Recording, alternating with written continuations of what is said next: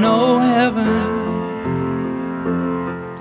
La voz de Nell Young nos lleva hasta Canadá, en ese lugar del planeta donde el ser humano ha aprendido a vivir con la naturaleza, a respetarla, a mantenerla intacta, al mismo tiempo que muchas de sus ciudades se han convertido en ejemplos de sostenibilidad y multiculturalidad. Above us, only sky. Y nos vamos a Canadá, un destino de ensueño que Xavier Bañuelos ha recorrido durante un mes. Es el segundo país más grande del mundo. El recorrido se ha limitado a una pequeña parte del país.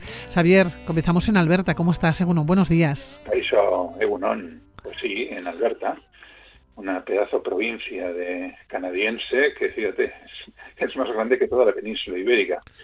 Y sin embargo tiene solamente cuatro millones de habitantes, así que se puede decir que prácticamente todo naturaleza, porque eh, la densidad de población es tan bajita que, vamos, te encuentras ahí con unos uh-huh. paisajes a veces que parece que han sido intocados. No es cierto, porque porque también se, se han explotado sus recursos y demás, pero sí que es verdad que, que bueno, es una provincia inmensa donde la naturaleza eh, goza, goza de todo su esplendor.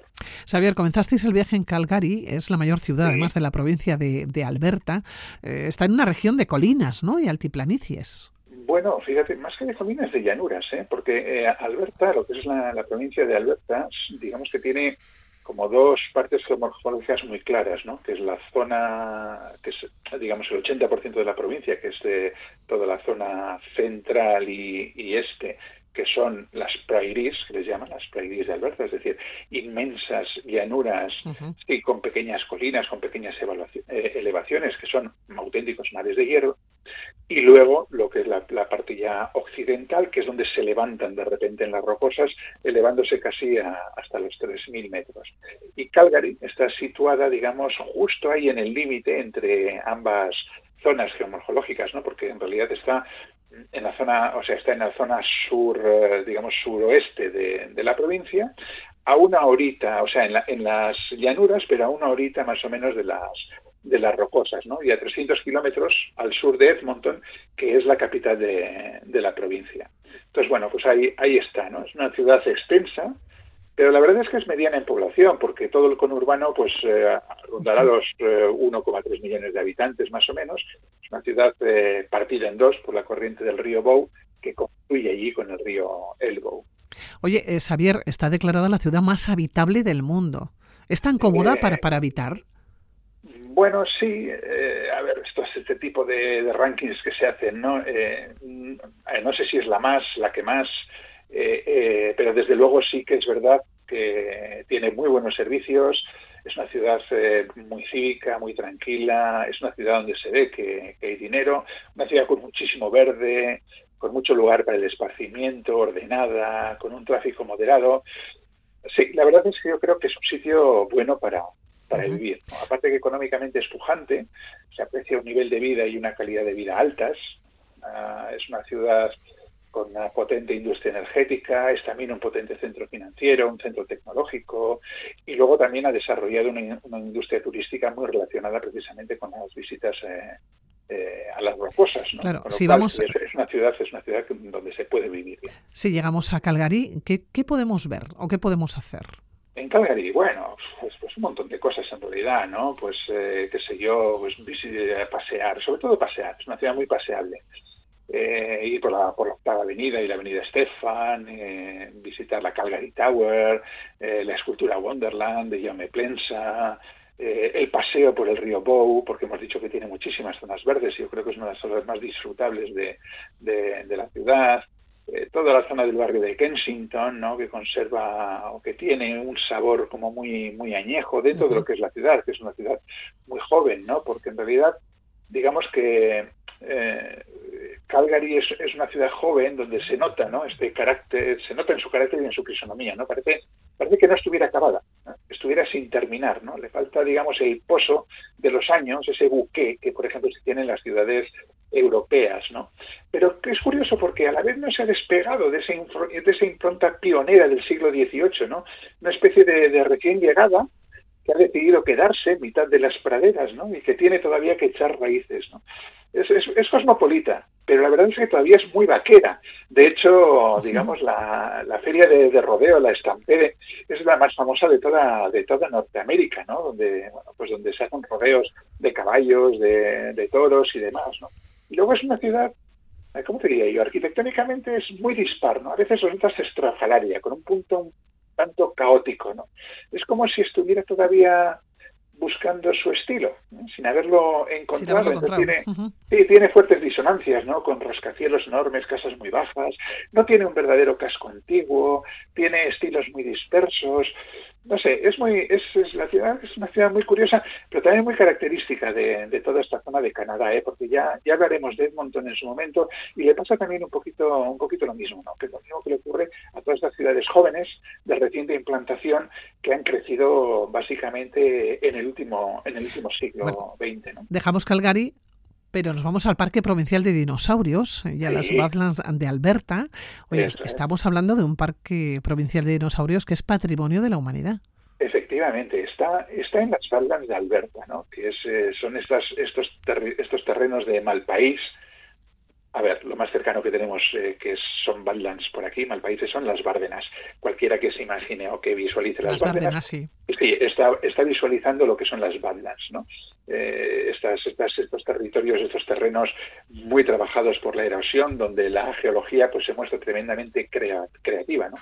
Eh, una mezcla de belleza y dureza. Bueno, pues en esta zona de, de las Badlands de, de Alberta es donde se encuentra el Parque Provincial de los Dinosaurios, que es uno de los lugares de mayor importancia paleontológica, pero de ámbito internacional. Es uno de los mayores yacimientos de dinosaurios del planeta. Se han, allí se han encontrado hasta treinta y nueve especies de dinosaurios y se han estudiado más de quinientos ejemplares, ¿no? Está muy cerquita de una ciudad que se llama Brooks, a doscientos dieciséis kilómetros al este de Calgary, en el valle de, del río Deer. Y bueno, pues eh, está formada por la, por, por la erosión de todos los depósitos que se han ido ahí acumulando en los últimos ochenta y dos millones de años, formando un paisaje, como decimos, de Badland, de Malpaís, ¿no? Pues estos caprichos, eh, eh, paisajes caprichosos, áridos, bellos, a la vez severos, ¿no? Y la verdad es que es muy, es muy chulo. Y tiene una serie de, de recorridos que se hacen a pie eh, muy fácilmente. Bueno, aparte de visitar el centro de interpretación, que yo creo que es el lugar, el primer sitio donde hay que ir, pues para hacerte un poco con el contexto de, de la zona. Y luego, pues bueno, hay, hay, hay una serie de, de, de recorridos pues que te van llevando pues eh, sobre las distintas eh, vis, con distintas vistas sobre el Valle de Erosión, eh, vas recorriendo judús, eh, estructuras de todo tipo, ¿no? Eh, no sé, ahí tiene una cosa muy interesante, que tiene un trail, que es el trail de Fossil Hunters, donde tiene unas, un par de, de expositores donde se muestran fósiles in situ. Es decir, los han dejado allí tal y como se encontraron en la tierra, sin sacar, pues para que se vea cómo se encuentran y cómo trabajan los paleontólogos a la hora de extraer esta riqueza, digamos, eh, fosilífera, ¿no? Bueno, pues hablamos de los dinosaurios, eh, pero bueno, como el tiempo se pasa muy rápido, eh, Xavier, eh, háblanos de la reserva de los Blackfoot. Sí, toda esta zona de, de Alberta, eh, digamos que antaño perteneció al grupo de los Siksika, eh, que normalmente los conocemos como Blackfoot, como pies negros, ¿no? Uh-huh. Eh, es una de las primeras naciones canadienses. No digo una porque Canadá tiene muchas naciones originarias, bueno, lo que normalmente llamamos indios, eh, y, y bueno, están repartidas por todo por todo el país, ¿no? Entonces, bueno, el El gobierno en su momento estableció una serie de tratados con los pueblos originarios, con todos estos pueblos originarios, donde les, digamos, les garantizaban su, su estancia en un determinado territorio a cambio de una serie de, de, pues bueno, de derechos de explotación, de recursos y demás. Y concretamente aquí en, en esta zona tenemos varias reservas indígenas, varias reservas de las primeras naciones, y una de ellas es la ciento cuarenta y seis, se llama así porque fue el número del tratado que se firmó concretamente con la nación Siksika, con la nación eh, Pies Negros, ¿no? Eh, y ellos, en esta, en este, concretamente en esta reserva, lo que han hecho es un parque histórico con un centro de interpretación que te introduce en, en su cultura, ¿no? Y está muy bien, está muy bien porque, bueno, pues vas viendo, ¿no? Cuáles son, pues desde las, la cosmogonía de De, de este pueblo hasta cuáles han sido las relaciones con los blancos canadienses, claro, su historia Xavier, y demás. Sí. Además, está en un sitio uh-huh. que es Hidden Valley, que es muy bonito. Además de ese centro de interpretación, nos encontramos con, con más vida. ¿Viven allá? Claro, sí, sí, viven, viven allá, sí, sí, sí, efectivamente, las reservas están habitadas. A ver, que nadie eh, se piense que va a entrar en una película del oeste y va a haber tipis ahí donde viven eh, los indígenas, ellos viven en, en casas normalmente, cultivan la tierra o explotan el ganado o lo que sea, ¿no? Sí, sí, pero efectivamente, claro que viven allí. Uh-huh. Hablamos de esa reserva que pertenece a la nación, nos decía Siksika, de los Pies Negros, un parque histórico. Tenemos que ir eh, sin falta. Nos vamos a situar en la historia. Como bien dices, eh, pues evidentemente ha cambiado mucho y que nadie se piense que va a entrar una película de vaqueros, ¿no? De indios y de vaqueros. Eh, ha cambiado mucho, eh, sí, pero hombre, sí que nos salvo, podemos meter salvo, de lleno salvo. En, en la vida, ¿no?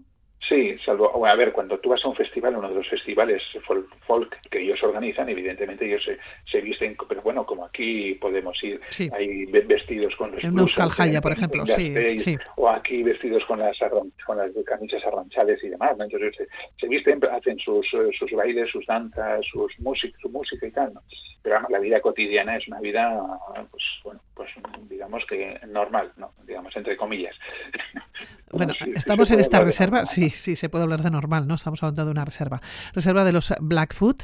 Eh, seguimos moviéndonos eh, y seguimos encontrándonos eh, con lugares muy interesantes que son patrimonio de la humanidad. Sí, nos vamos al sur, un poquito más al sur, y sí, y además también relacionado con la, con la nación Siksika. Eh, la verdad es que es una, es una, la nación Siksika de los Blackfoot es una, es una nación bastante extensa, que no solamente está en Canadá, está en el sur de Canadá y en el norte de, de Estados Unidos, en la zona de Montana, por ejemplo, ¿no? Y además están divididos en distintos grupos y, y hay, hay una especie de confederación que los une en torno a una, a una lengua común, ¿no? Que es precisamente la lengua Siksika. Concretamente aquí, en, a donde vamos a ir ahora, que se llama Head-Smashed-In Buffalo Jump, es un sitio muy interesante, patrimonio de la humanidad, como has dicho, porque es un acantilado que los eh, indígenas, o sea, los, las primeras naciones, usaban para cazar bisontes despeñándolos.